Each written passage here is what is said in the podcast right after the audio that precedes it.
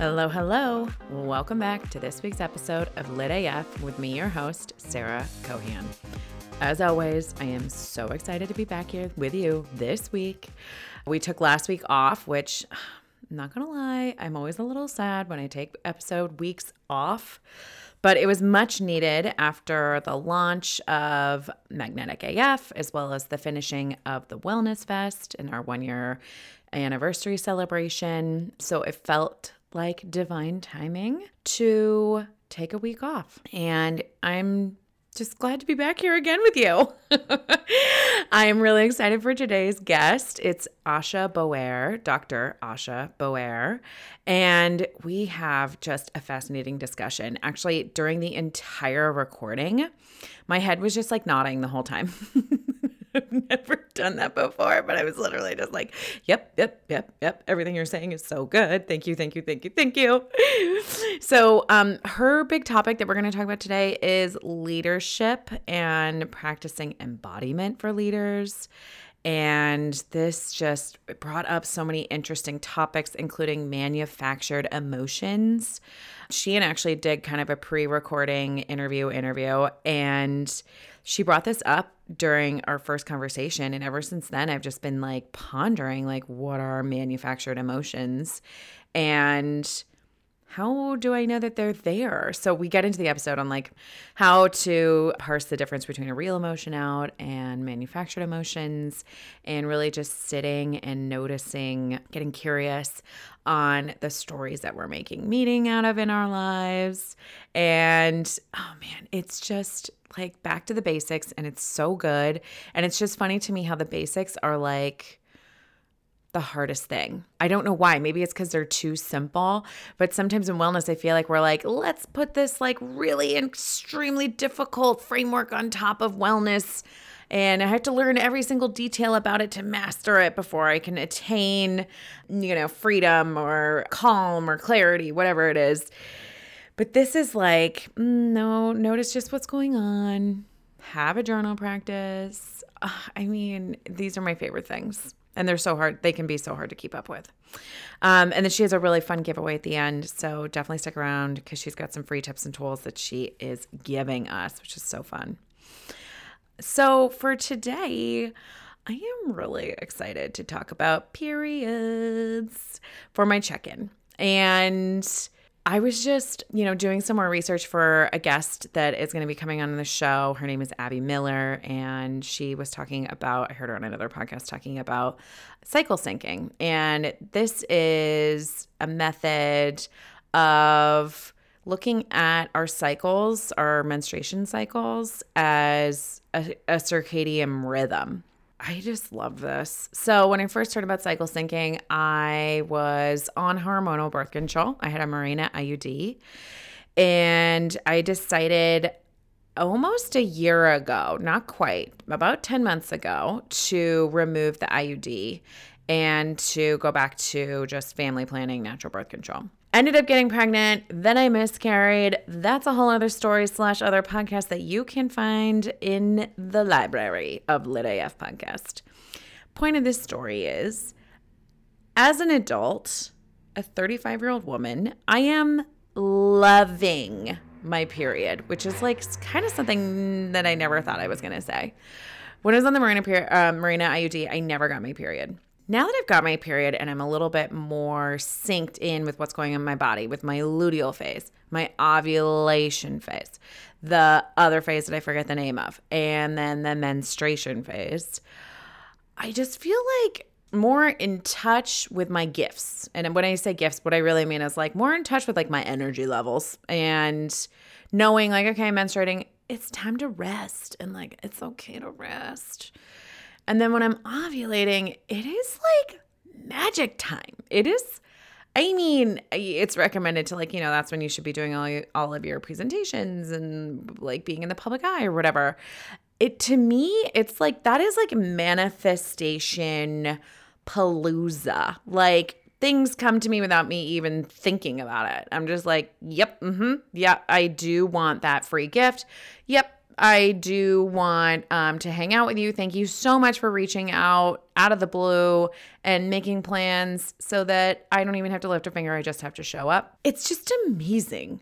And I, I'm like trying to also sync my diet with my cycle. That's kind of next level. I'm not worrying about it too, too much.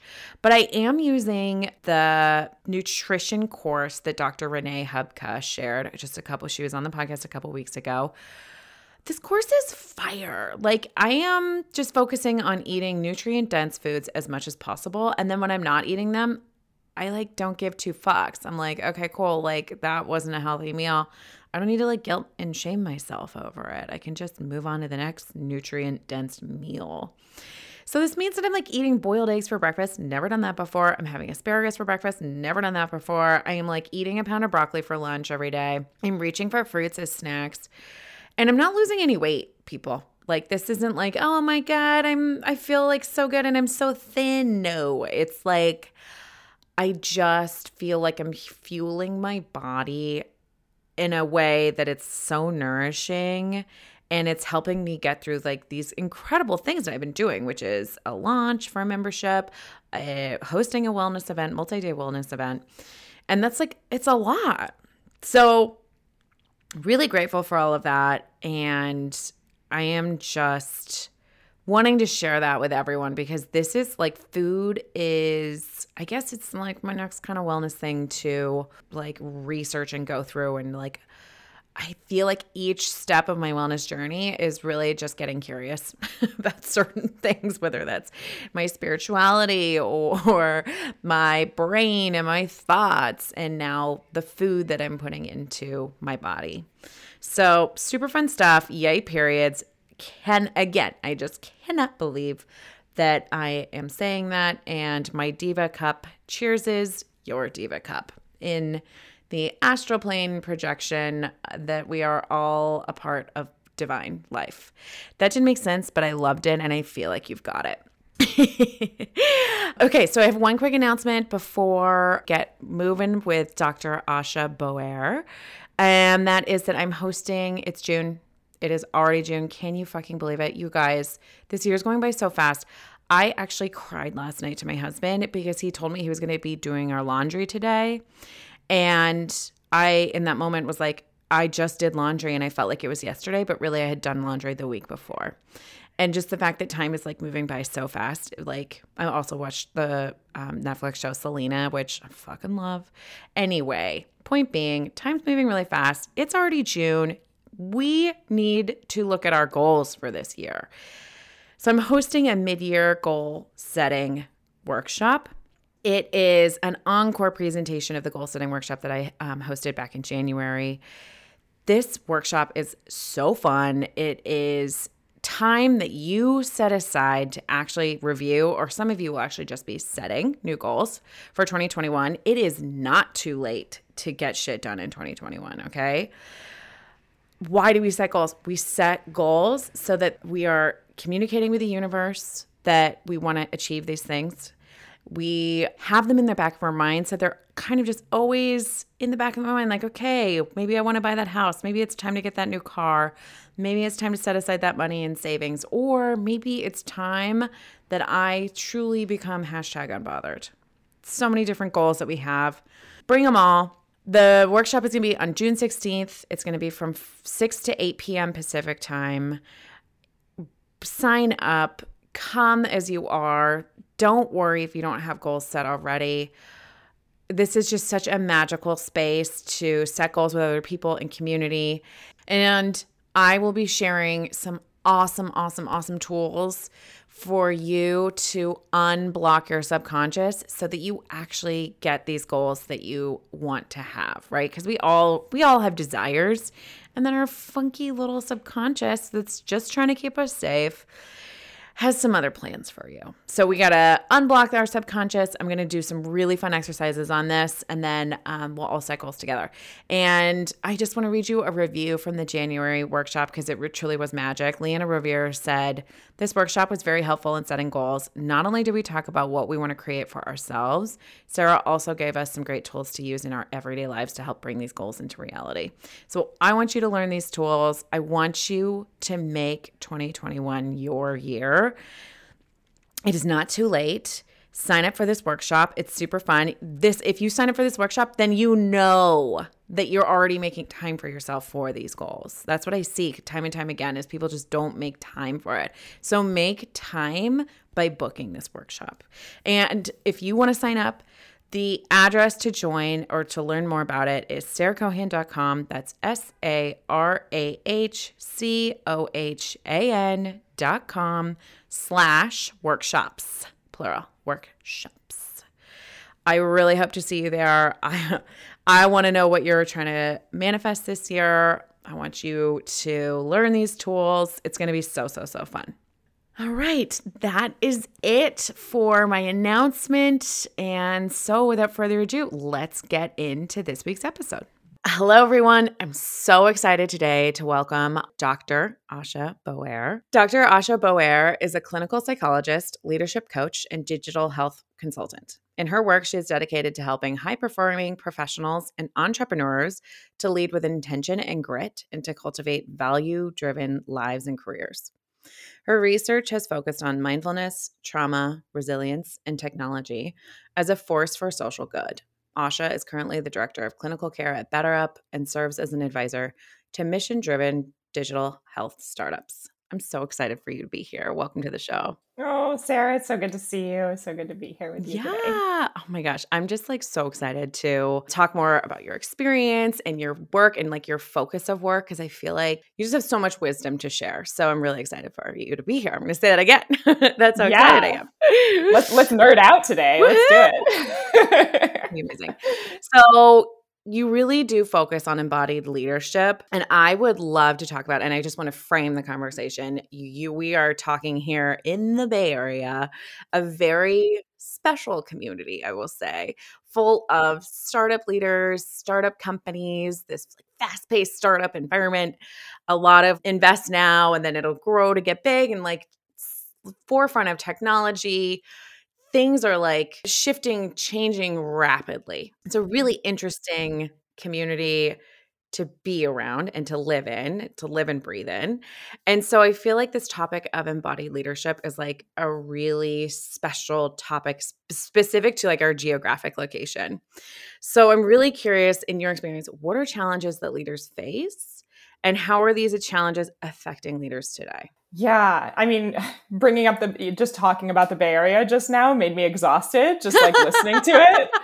Burnout. That should just be the name of the city. There's just go burnout. one hundred percent.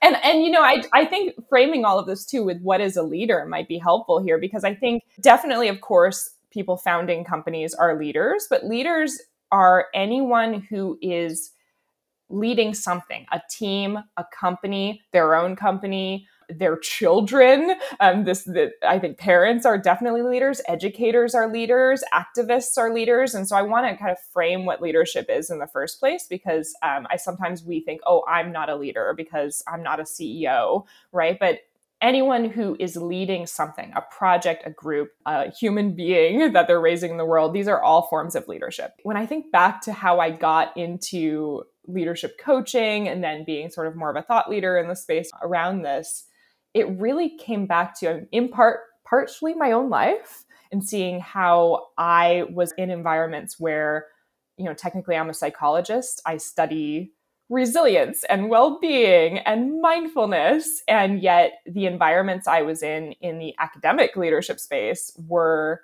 areas where people did work until they pass out environments, right? Like the burnout of academia is just absolutely terrifying to witness. And so that was definitely the first place I saw this was this, the hilarity of, I have this memory of when I realized, oh, I need to do something different. where I'm writing my dissertation on mindfulness and how mindfulness relates to well-being and striving and radical acceptance. Like I'm writing this whole theoretical model on, on mindfulness while drinking Red Bulls at three in the morning. I can't even imagine you drinking a Red Bull. This is hilarious. This is a previous chapter of my life.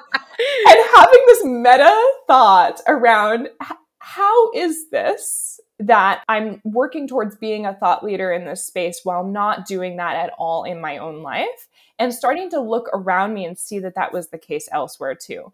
And so really kind of pivoted me towards what would be another way to lead, right? What would be another way to lead in my own life? What if I just radically threw out all of the rules that I think I need to follow to be successful around hustling, around scheduling, around time boxing, around, you know, the, all of these like five step strategies, whether I'm launching a career, launching a company, leading a team, there's all of these stories around how we're supposed to do that. And I think our leaders today, as you were mentioning, they're up against this collective story of what this needs to look like. And certainly if anyone is in the startup space, take a deep breath, because th- in that space in particular, there's this collective story around first we have to hustle, we have to get money, we have to think about the next step, the next step. Someday we'll breathe, someday we'll sleep, but it won't be today, and who knows when it will be. And they set that up as this is the culture of work that I'm forming a foundation for with this house. And then when they build the house, it's built on that. And so it doesn't end up stopping. You just continue to be in this constant state of being on the brink of physical and emotional exhaustion and burnout. And so unfortunately, we see things like high rates of suicide in startup founders. We see people experiencing incredible amounts of distress and mental health crises because they built their house on a foundation of burnout. They built their house on a foundation of, of constant hustle and pressure. This is something that it, it breaks my heart, quite honestly. And so I thought to myself, well, what if we threw out the rule book and we thought about this differently? And that's where the concept of bringing in more embodiment into being a leader kind of came in. So embodiment being, what if instead of only listening to our head and those five-step strategies and those rules and those this thing, then that thing, cognitive approaches to um, being successful. What if instead we started with our body? Like, what if instead we started with our intuition, the small signals that happen within us every single day? What might be different if we started there? Um, and it, it's, a, it's a radical shift. I think it's one that we, it's hard to do overnight. Um, but I really believe in it. And so a, a lot of my, my own personal mission, the work I do with companies and with founders is around helping them to reconnect to that wealth of, of emotional wisdom that exists within them, that not only will help them not burn out, but will actually help them in the long run be more successful, be better leaders, be better managers, be more present, and actually maybe, you know, fucking enjoy their life, right? Like while they're building their business, right? Like what? You know, like could they maybe enjoy it? Do they maybe? Um, so yeah, so that that's been a big part of this is sort of sort of really really encouraging people to take a pause and think about why you're doing all of this in the first place for, and and maybe maybe cracking a door open to possibility of a different way, a different way of working, a different way of living. Wow. I love that. I just keep thinking of um this is really old school, but I just finished listening to the startup podcast, which, which is the creators of Gimlet Media. Did you listen to that?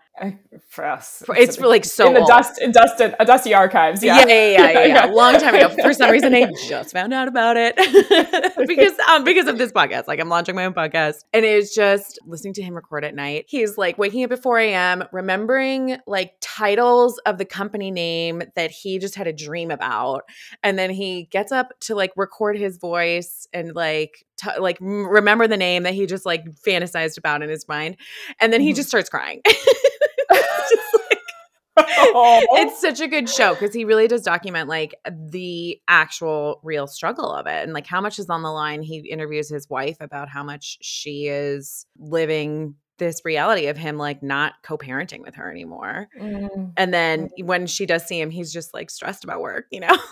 Yeah. And it's just, it's an interesting portrait of how the reality of this is that like, you should be enjoying it. Like you're saying, like the, the whole time, but yeah, it's hard to remember that. And and this, it brings up sort of a myth for me and around, and it, this is a delicate balance even as I say this, because you sharing that story, I think there is power in sharing our stories of burnout and struggle with each other. We, um, we, we can normalize the experience, validate the experience by sharing that story. I think sharing those stories of this is how I burnt out do not mean that this is a necessary necessary process. And so I think that's actually become built into the model of entrepreneurship that we see kind of pervasive in society today, that burnout is a necessary step on the way to your success, that there there must be a dark night of the soul in this process. And, and so we almost make it heroic that we go through this process of nearly losing our, our families or our lives in the process of building this thing, where I think we really need to question that. You know, is that it is a powerful story, but it's more of a warning. It's more of a, maybe let's not, maybe don't do this, rather than I did this and got to the other side and you can too, right? So I think we need to kind of think when we hear these stories to not make it seem like, oh, this is just part of it, because I, I don't believe it needs to be part of it. I do believe our bodies are built with incredible amounts of wisdom and, and ability to cue us to make these tiny tweaks and changes every single step of the way, where that burnout is no longer necessary. That point of total exhaustion is no longer something that you wear as a badge of honor on the other side of, you know, building something. Because really, what is success? If you get to the other side of it and you're too exhausted to celebrate what even happened, is that success? I would, I would argue, I mean, to me, it's not, right? Because I want to actually celebrate my life. and, and if I'm too tired to do it, then it's not really success. So yeah, I think it's worth really questioning when we hear those stories of like, hmm, does that mean that I need to do it that way too? I love that. I love that. That's such inspiration. So when you were working till three a.m. drinking Red Bulls, I'm still like getting over this image of you. Like, what did actually embodying mindfulness mean to you? For me, it was really about, what if when I woke up in the morning, before the to-do list, the thing I prioritized first was what my body was asking for? What if I just started that way? So that's where it started. You know, I always had one foot in both realms. I kind of say I have like a, like a foot in like Western behavioral science and a foot like in kind of like the woo dabbling kind of yoga world. And I've always been sort of straddling these two worlds. And I was getting my yoga certification at the time. So I'd be, you know, like studying the chakra system and then studying a theoretical model of, of, you know, resilience. So it was, it was a bit, a bit of both. And, you know, I started to say like, what, what if I just started there? And it really kind of brought me into sort of the study of flow, which is sort of the study of how do we tap into deep states of concentration and rapture? Because flow is like a blissful state of productivity versus the pressure version of productivity, which is the one I think we think of when we think of that word. So when I started to wake up in the morning and say, well, what does my body need? Sometimes what it needed was to go outside and be in nature, or it needed to sit down and, and breathe for twenty minutes. You know, I just needed to just be in my body and drink a cup of tea really slowly. When I started by doing that and without rules, because what can happen then when you start to do this is then, what is the five-step process to a morning routine, right? Mm-hmm. You go right back into the cognitive model, right? Yep. So, I mean, just so fast. And you just watch yourself do that. And, you know, as soon as you start to get into personal development in any format, that it takes hold that way. And you can turn that into a to-do list as well, which then backfires, right? So that was the practice, is what if I could just stay in my body just for a little bit and see what it says? And what I found was that it naturally started to guide me towards these moments of deep energy where I could fall into my work and get so much work, more work done in one hour than I was getting done in three weeks of time, because I was actually listening to my body and when my body is feeling most optimized, when I am um, feeling most inspired. I was catching the ideas instead of hunting for them because I was paying attention. And so that that's really what embodiment means to me, is sort of the deep practice of being inside of your body and listening for the cues, these small emotional cues. Sometimes they can be as little as this tiny, tiny bit of restlessness. And if you feel it, you go, if I keep working right now without a break, this will spiral.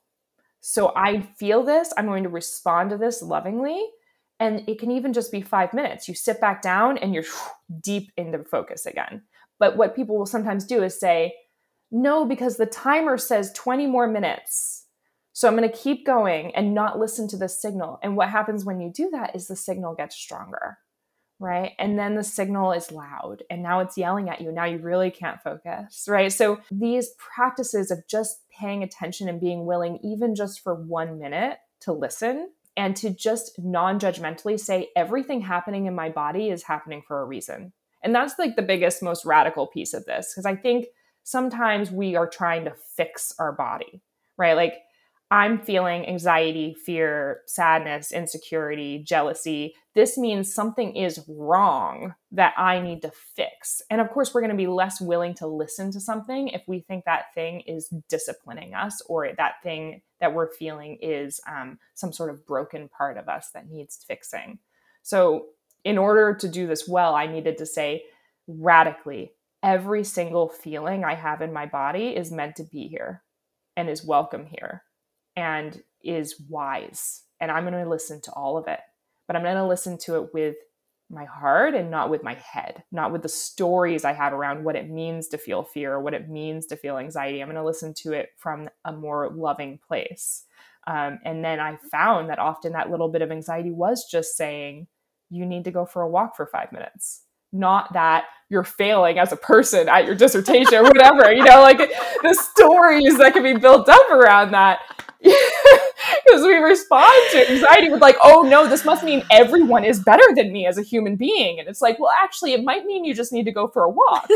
I love that. so, so I think that that's what I try to convey to people, is that I think we have this idea that that these emotions are kind of out to get us, these like boogeyman kind of belief around emotion, when actually our emotions are just loving servants. A hundred percent. A hundred percent.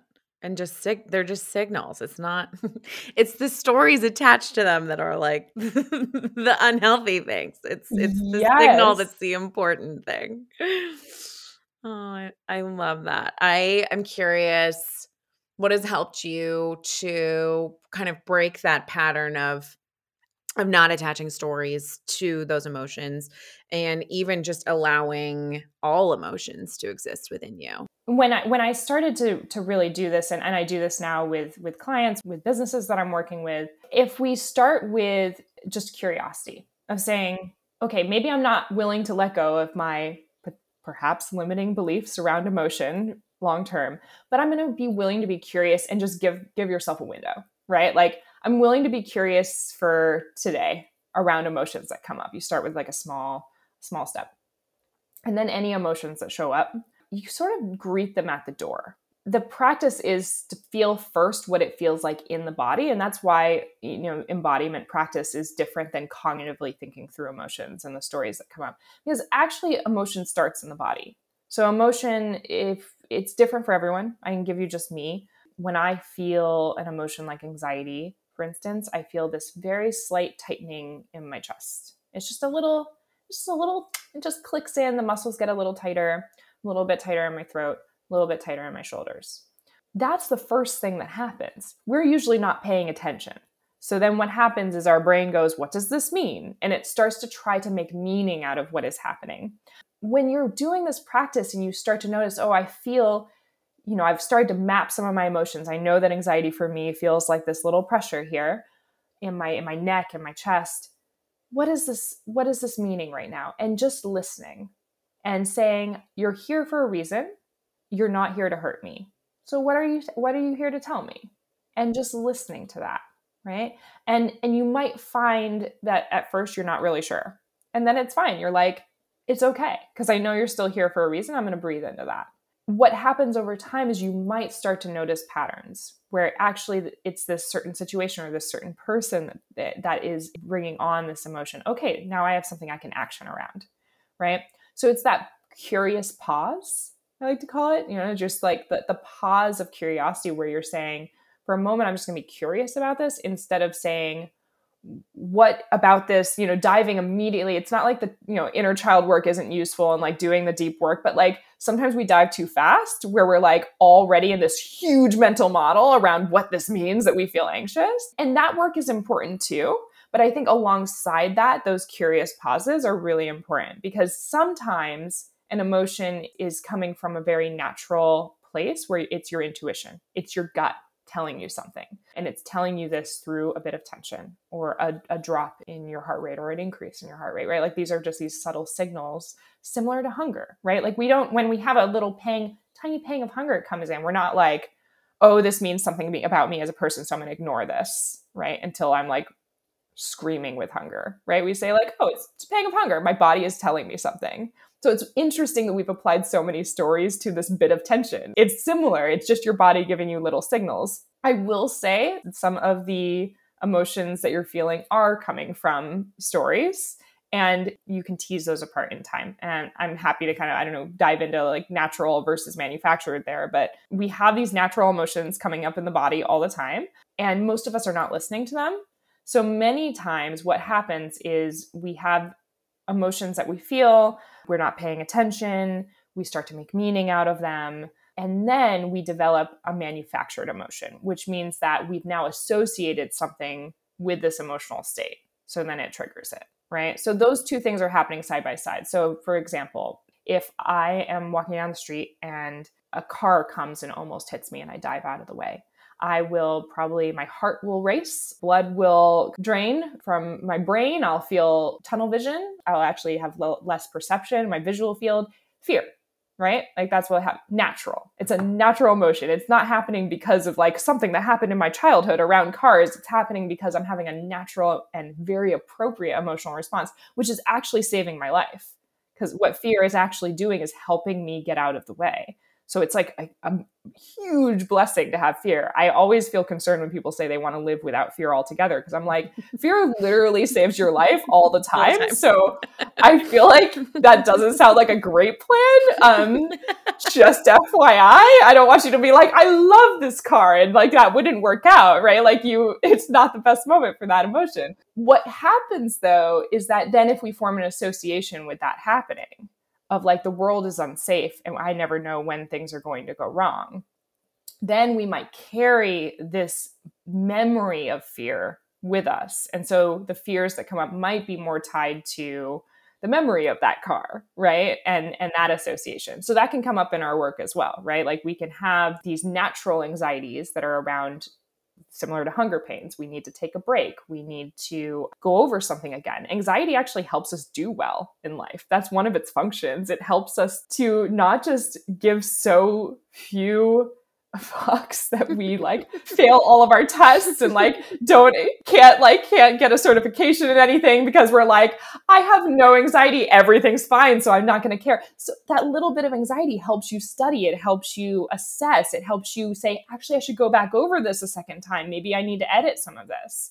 So anxiety is really helpful, but if we feel it and we're not paying attention to it, we can form a story around, when I'm in these situations I feel anxious. My anxiety means that I am not good at this, right? Like, or whatever the story is. So I think that the, the practice is curious pauses paired with also understanding that sometimes it is coming from a story, and then it's like mindfully observing the story rather than being inside of the story. Can you step outside of it and see like, oh, this is a story coming up for me right now. Um, and, and I, I get that. And I'm going to, you know, honor, honor that that's here. I love that. So I'm curious then, using the like car accident analogy or getting hit by a car analogy, I feel like the story walking away from that is all cars are dangerous, which like technically maybe they are. Or not, it's not untrue. Yeah, yeah, like, it's not untrue. But like walking outside is dangerous. Would that be the story associated with that? Yeah. Or it could be associated with people. People are idiots and they're out to get you all of the time. Right. Yeah. And you just never know. Right. Like the life is, life is unpredictable, which is true, but it means that, you know, I, I can never be safe in this world. Right. No one's going to look out for me. All sorts of stories can form from this, and it'll depend on your history. Right. Cause we're just forming mental models based on what we already knew before. So that process is constantly happening. And I, I think it, it, it's important to know that that's, that process is not wrong. It It is just, it's just what humans do. We are meaning making creatures, and kind of thank God. Cause imagine if we didn't make meaning out of life, life would be pretty boring. And I'm pretty sure your podcast wouldn't exist no. because mm-hmm. like we wouldn't have personal development at all. Cause we wouldn't be actually trying to live a meaningful life, because we would just be robots. Yep. So thank God we make meaning out of life. I mean, just, there's always a shadow side, right? So the shadow side to the fact that we get to live this beautiful, meaningful life, we also will sometimes make meaning to our detriment. And that's just part of it. Right. Um, and so, yeah, you greet that at the door too. When there's a story, it's like, hey, you're here too. Awesome. And welcome that in. Welcome to the party. Yeah. You're all welcome. Yeah. Because none of these things are you. You aren't your anxiety. You aren't your fear. You aren't the stories. Right. So you're like, you're the observer of all of these things. I think that's kind of the root of mindfulness. You're, you are the loving observer of, of your, of your world and your life and your internal world. When you can step into that, things really shift. Uh, and, and so that was definitely the case with me. I found that the world did not burn to the ground if I focused more on being in flow. Actually, I got just as much done. I just actually enjoyed it a lot more. And I've found that with my clients as well, and, and with the companies I've worked with, that it's, it is very possible. And I think I just need to say it to people over and over again, because I think it's, it sometimes can feel hard to believe. We are up against, like we were saying at the beginning, like a collective culture of hustle and burnout. And we we need to kind of radically re rethink this. Yeah, that's huge. So what have you seen um, clients either let go of or accomplish or unlock with this type of work? I know we were talking offline at one point about imposter syndrome, and imposter syndrome comes up a lot. So I might might kind of dive into that a little yeah, bit. Yes, um, I'm eager to talk about that. Selfishly, but then also for everyone else too. Yeah. So this, this is a really common one people have when they're, um, especially leaders of anything, whether you're leading and forming a podcast or a company, or um, you're leading a team, right? If you're working in more collaborative settings. I take a very radical stance towards these things um, because what is imposter syndrome actually? What is it if it's an emotion, right? Because I think even when we get to the words imposter syndrome, we're already at a story, because the story is that there's a syndrome of being an imposter and a fraud, right? So you're already there. You, you're, you, we need to back up. So I think the, the language we use towards things, sometimes we might already be ahead of ourselves. Um And so this might be a bit radical, right? Because I think sometimes the approach to something like imposter syndrome would be everyone has it, it's normal, like, you know, you can work through it. And those things are true. But I would do something a bit more radical here and say, like, what is it actually? Break it down into its parts. Like, be a scientist of this. Um, like for you, if you feel it, what emotions are associated with it? Like, what comes up for you when you're feeling it? Oh my God. I mean, the big headline for me is like, not good enough, like all the time. Okay. That's the story. The story of not being not good enough. Yeah. And okay. Then the emotion is like constant fear. Yep. Just constant. Like, is this going to work? Is this going to work? How am I going to pay the bills? Why am I doing this? Am I good enough? I don't know. It's just like constant fear all okay. everywhere okay. I look. Okay. Great. So the thing to lovingly welcome at the door isn't the like, screaming not good enough voice that can wait outside for a minute. Hold, pause. Right? Like hold, pa- pause, please. What we want to welcome in first always is the wise one, which is the emotion, right? So like what, what if the fear, what if just for a moment we said that the fear is not bad? The fear might actually have something really important to share with me. What if I just let the fear in and asked it, what are you, what are you actually saying to me right now? Right? Like what, what is fear actually saying when I'm in a situation where I, I'm having those, those thoughts and feelings around not being good enough?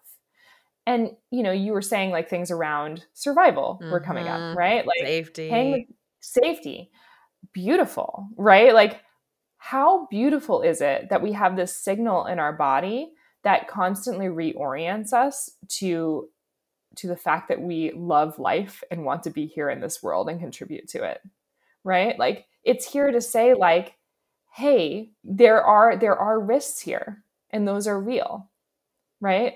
And those are always here.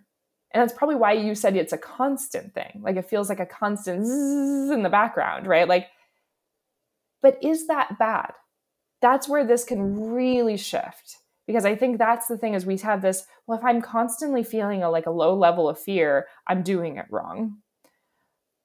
Everyone's feeling a low level of fear. Newsflash. Because we're alive on this earth for a limited amount of time, and that's scary as fuck. It's so scary. And we're not sure, you know, what will happen next. And the reality is life is uncertain, and there are always risks, and that's scary. So the fear is welcome, because the fear is just saying, hey, I like being alive, and I like being able to feed myself, and I like these things. I want to make sure I keep doing these things. So great, right? I want to make sure that you get to do the things you want to do in this world. So what is the fear actually doing? Reorienting you to what matters. It's reorienting you to you to the things you really want to do in the world. Usually fear can go hand in hand with a good amount of excitement, right? Because if we think, like, usually excitement's like alongside, nearby, and they're actually, they, they're experienced in the body in very, very similar ways, probably for a reason. They're, they're states of arousal, right? They're states of feeling very heightened, right? And and those states are coming from a place of there being things that you feel an urgency around to do in this world, right? And, and a desire to do them. So what is imposter syndrome really? Telling us that we care deeply about getting something out into the world. The story we're telling ourselves is that we're not doing it fast enough, that we're not doing it the same as this person is doing it. That's the story.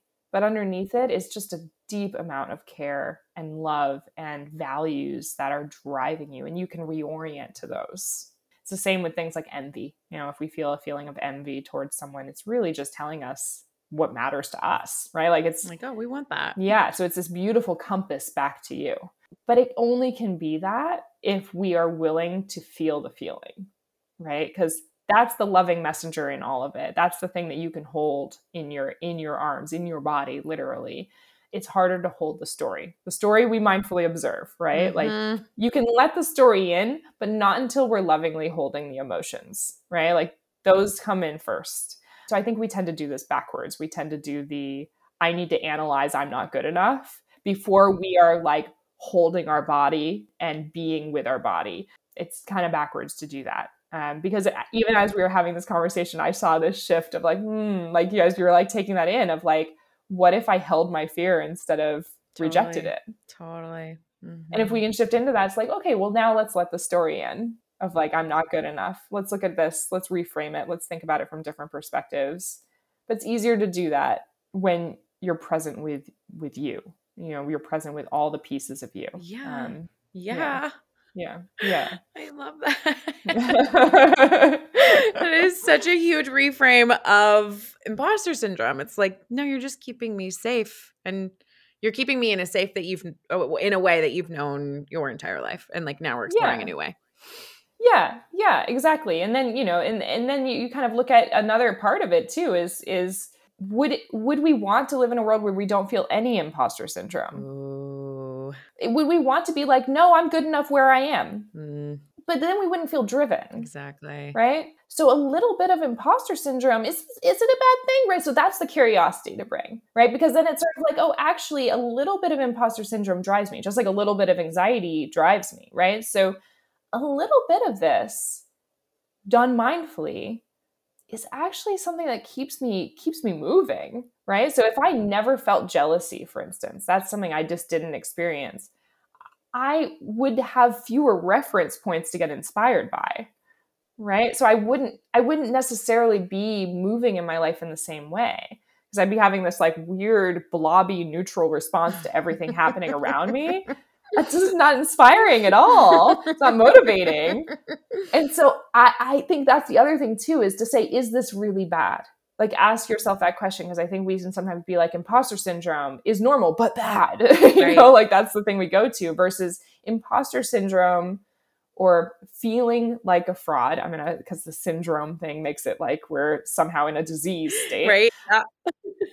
Having the the thought that we are a fraud associated with a feeling of fear is really kind of bringing up a bit of, well, I'm not where I want to be yet, which means that I have the places to go that I'm motivated to get to, versus I'm good where I am. I don't ever have a feeling like I'm not there yet. We wouldn't climb the mountain if we were like, I don't need to get to the top, right? Like you're not going to put one foot in front of the other. So I would argue a little bit of that feeling is not actually a bad thing. And I know that that's the radical piece. That's the piece can be like, whoa, like, whoa, what if that's true? That changes a lot of things, because I'm sitting here constantly thinking that something is wrong with me when maybe that's not true. I just love the idea of a business culture that is created with that foundation, because then it means that your employees, your team, your community, your clients get a little piece of that reframe, of that just full self-acceptance. When I'm working with teams, that's, and I'm working with the leaders of those teams, that's the thing that I'm thinking about, because that ripple effect is felt, right? When you are showing up to work, even just with the embodiment practices we've talked about today, um, and you pause when you feel an emotion in your body and you take a breath and respond to someone on your team from a place of discernment, kind of from a place of inner wisdom, versus just plowing forward. You model to that person that it's okay for them to feel. It's okay for them to pause. You create an embodied culture where whole groups are slowing down. And that can make a big difference. And a lot of mistakes are made in groupthink, where we're just in this thinking mode together. No one's pausing. No one's getting into their bodies. No one's willing to speak up. Being able to model that and build that, it can really impact entire organizations. I love that. I, I love this work that you're doing. I, I'm fully in. I'm fully on board. And the idea that we're all leaders too. This isn't just I'm a little, you know, like I'm someone's assistant, or I'm just a manager on this like pole, or um, climbing the corporate ladder, like whatever it is, like we're all leaders in whatever aspect we are currently in. Yeah. I think most of us are doing some form of leadership, right? Like we're, we're leading something, or we're wanting to, right? Um, I think there's, there are people maybe are not in positions of leadership in their life, but it's because of their fears around what it would mean to lead something in their life. But I think we all have the potential to be a leader in our life. And yeah, it, there's a different way of doing it. So if you're in a place where you haven't done it yet, right, but you're thinking about doing it, I think there's ways of going about it. And you might bring a bit of intention to the beginning of it, right? Um, that's my hope, is that more and more people founding companies or starting podcasts, starting YouTube channels, whatever they're doing, the more the, that we can start with that little bit of intention, the more we start to shift the entire culture. And it really is that. Speaking about teams earlier, but this applies to just entire cultures. I think that's the other piece, is to, when you're doing it for yourself, but you're also in a way, you're kind of doing it for the world. I do like to pan out that much and think about like me pausing to take this breath at work before I, I speak with, you know, someone that reports to me. When I do that, I'm shifting something much larger than just the two of us. It's just a powerful way to think about it, that, you know, we're part of a greater tapestry. Yeah. Um, yeah. I love that. So I'm curious, in your own, and this can be personal life, this can be work, like how do you straddle these two different worlds that you were talking about earlier, of kind of the more spiritual side, this like yogic side that you've, you know, you're, I didn't even know you were a yoga teacher. Of course you are. Like, it's just amazing. It just makes sense. And then this more scientific, like really like research-based, data-driven world. Like how do you, how do you bridge those two worlds together for yourself? Yeah, I, I get this question sometimes. And I, I think, to me, it doesn't feel hard, but I can see how it is a process. I think the two work beautifully together, and they balance me, because it, it's sort of too much of one thing. You know, it's like in Chinese philosophy, right? Like too much, too much yin, too much yang. You need a balance. My data-driven science mind really helps me to take perspective and to stay curious. Those states of being really helped me in my spiritual life. I think spiritual life without that curiosity can become dogma, can become following a path without knowing why you're following it, or to listening to things that and overriding your own your own gut around things. Um, so in an interesting way, they kind of blend together, and having that scientific mindset isn't actually so different because it involves a lot of deep observation. So mindfulness, it involves never assuming you know the answer. So spiritual openness. And it involves being willing to make discoveries that are currently unknown, transcendence. So is science so different than spirituality? I actually feel sometimes that when I'm when I'm in a scientific mode, it feels quite spiritual. Um, but at the same time, if you don't have the spiritual side of things, you can fall into being too focused on outcomes and not on process. Um, you can become too focused on what is known and not what is unknown. In that way, it's really important to to bring in a sense of mystery into our life and allow that to coexist with a desire to understand the world. So I think the two of them together have been really beautiful. And I think more and more we're seeing spiritual practices be studied in scientific contexts. But I also think we're also seeing scientists develop spiritual practices. And I, I and so I, I think that that we're we're heading towards a much more balanced uh, w- world with this. Um, so I, I hope that continues, but I think there's still room for improvement on both sides. When I am doing scientific work, always asking, am I willing to, to not know the answer? And when I'm doing spiritual work, am I willing to question this? Those two questions, whether it's, you know, working with something that I'm like somewhat skeptic around. Like I am such a woo woo dabbling skeptic. Like I can be like working, with, I'll be, I, I can work with something like, um, what's a spiritual practice in my life? Like I bought a tarot deck recently. And like, as I work with it, I'm like, part of me is like the science of intuition is really powerful. And I can see this from a scientific angle. And another part of me is like, mm. and,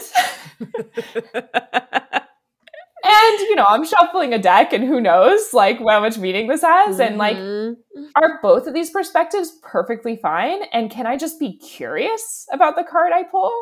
And then also, if the card I pull doesn't jive with me, can I also listen to my gut and say, actually, I'm going to listen to my gut instead of what just happened? Can I do both? one hundred percent. And then everything becomes fun. And then I'm like, oh, I'm just having this beautiful practice in my life that doesn't have to mean so much that I override my own emotional wisdom, and doesn't have to mean so little that I don't dive into the mystery of being alive.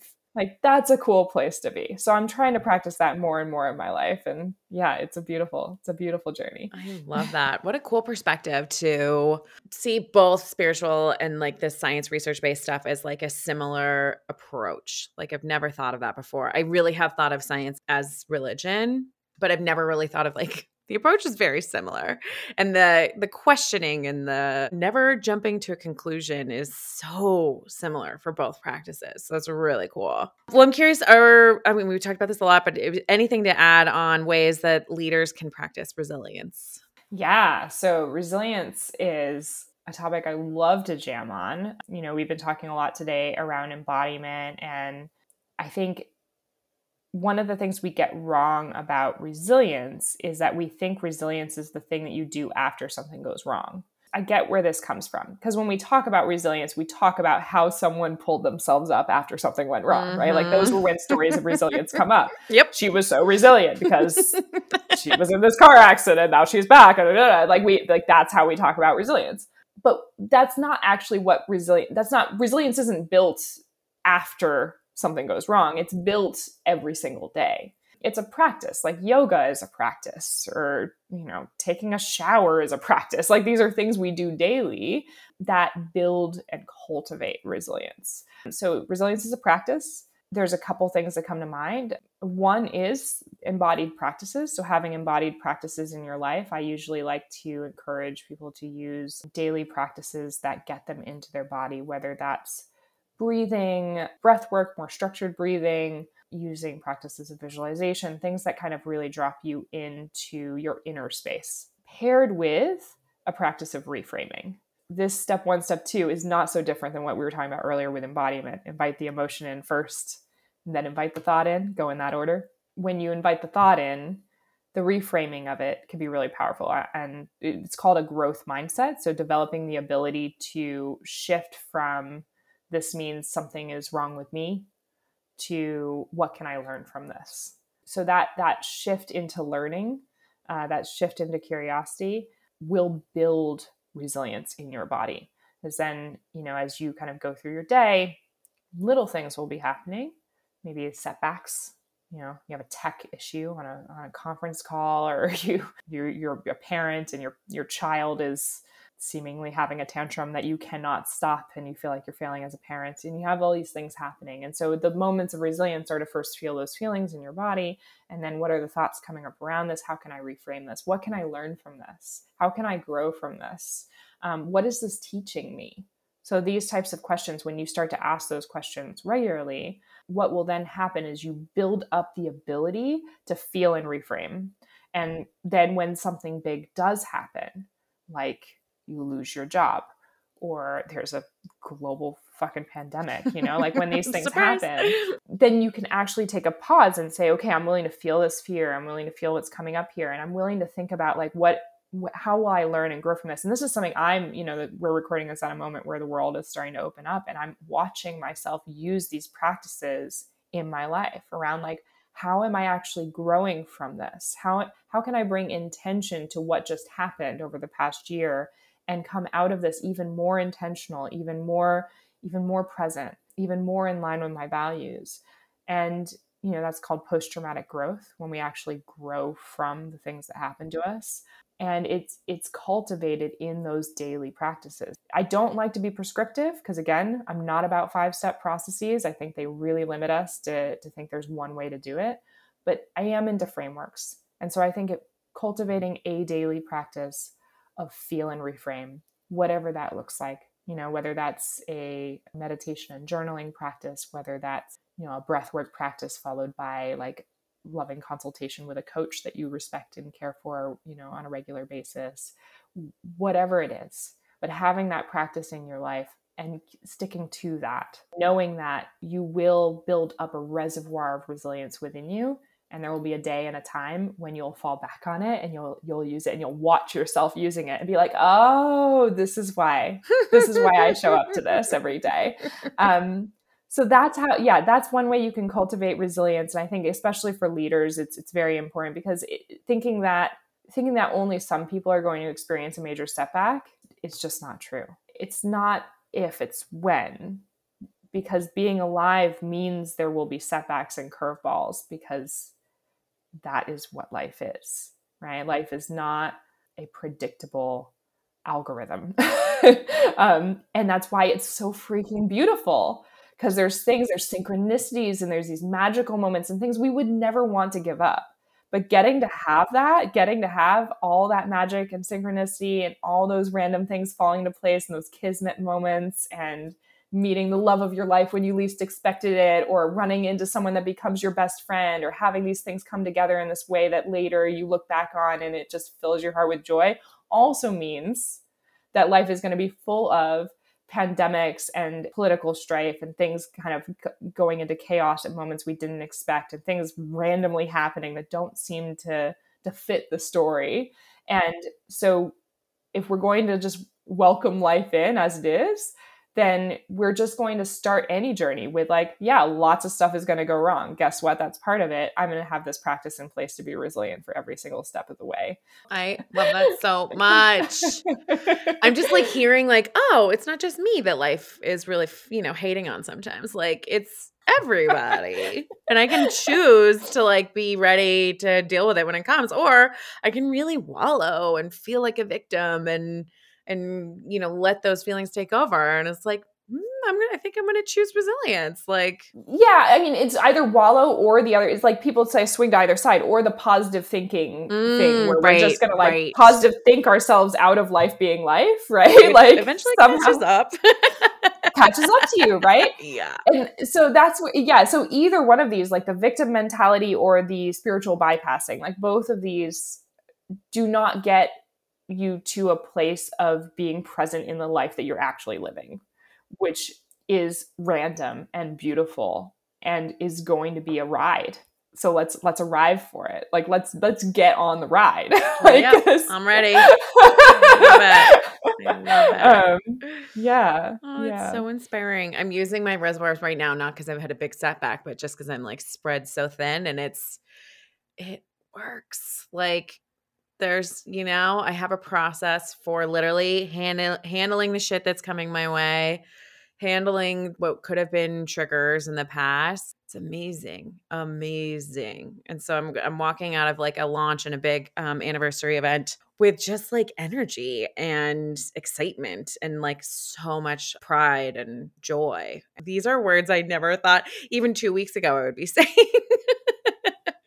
Oh, so it feels really good. I love hearing that. Yeah. I love hearing that. Yeah. Oh, Asha, this has been amazing. Is there anything else that you would like to share with us? Yeah, I mean, I I know that, that, you know, some of the things I shared might be novel, or even, you know, I, I know some of the topics I talk about ruffle feathers sometimes, of like, you know, allowing these emotions to exist within us, or even questioning things as maybe being good for you. I know that these are concepts that can feel challenging. They might kind of, they might trigger you. That's okay if they do. But there is, you know, a, a process to start. So if you are listening to this and you're like, you know, I, I do want to start a process of feeling and, and reframing, I do I, if you, I would like to offer, if you want to offer it, everyone, happy to share a like a visualization practice and journaling prompts that I like to share with people who are just trying to figure out, like, how do I tap into this flow that you're talking about? Because I know it it can sound very abstract if you've been in like the rule-based living for a while and you're kind of like, feel like you're a constant checklist, um, and, and having trouble tapping in and celebrating your life like you just did with your launch. So happy to share that. Um, I definitely think there's not one practice. This is just one practice out there, um, to do visualization work and to do journaling work, two practices I've relied on. But I think in general, just to start tapping into the places in your life where you have experienced these deeper states of like embodied wisdom and flow. So I do have a meditation where I actually guide you to find some of those moments of embodied flow and tap into them, feel them in your body. What did it feel like? And then actually kind of start to kind of talk yourself through, how do I actually access this day to day? So if that's of interest, um, definitely want to offer that as a gift. And just in general, just knowing that this is a practice. It's not something you, you do and become, but something you show up to every single day. So being in your body, I think sometimes people will be like, I'm not a very embodied person, or I'm not very good at this. Um, and I just encourage everyone to be kind to yourself and know that it's not something you are or aren't. It's just something that you choose, and you can choose to do it right now. And if you fall off, you can choose to do it in the next minute. Next time. So yeah, so it's cheers again. I, just, um, I have a friend who's a marathoner, and she she actually was she came to Wellness Fest, and we were talking about like resilience was coming up, and she was like, yeah, sometimes you you run or you you have a run and it sucks, and like sometimes you have a run and it's great, and you just have to remember that like It, they're not all going to be great. But like the times that are shitty, you can't just be like, well, that sucks. Now I'm not running anymore. Like you have to keep running. And I'm like, I am not a runner. This is not a P S A for marathons. Please know that. But just know that like sometimes a journal session isn't going to be the like the most mind-blowing, mind-popping, like connecting like moment. Like it can be just, just sometimes it's a chore, and sometimes it's like something I have to do. And then sometimes I skip it all together. So all the things. And that's okay too. That's okay, right? Too. Exactly. I'm doing me. I love that. Um, so for anyone that's interested in this meditation and journal prompts, this is amazing. I love this. Where can we find those? I will also link those below if it's a link. Yes. Yeah, I'll, I'll share it. Yeah, if you want to put it in the show notes, I can share it. Perfect. There, if that okay. makes the most sense. Okay, yeah. Great. Yeah. So we'll and- link it there below. If you're looking at the show notes on the website, they will also be up there and available there. And if anyone is interested in following along um, your social media or just getting to learn kind of what your offerings are, where can we find you? Sure. So I'm uh, Doctor Doctor Asha Bauer on Instagram and Twitter. Um, and you can also go to my website at asha bauer dot com. And Bauer is spelled B A U E R. Perfect. I love it. Thank you so much, Asha. This has been an amazing conversation. I'm just really grateful that you came on the show. Thank you so much for having me. that's it for today's show. Thank you so, so, so much for listening. I really hope you enjoyed. If you have a moment and you're in the Apple Podcast app, please rate and review the show. I could really use all the ratings I can get. And share this episode with a friend that may benefit from it. You never know. And of course, hit subscribe to keep up with new weekly episodes.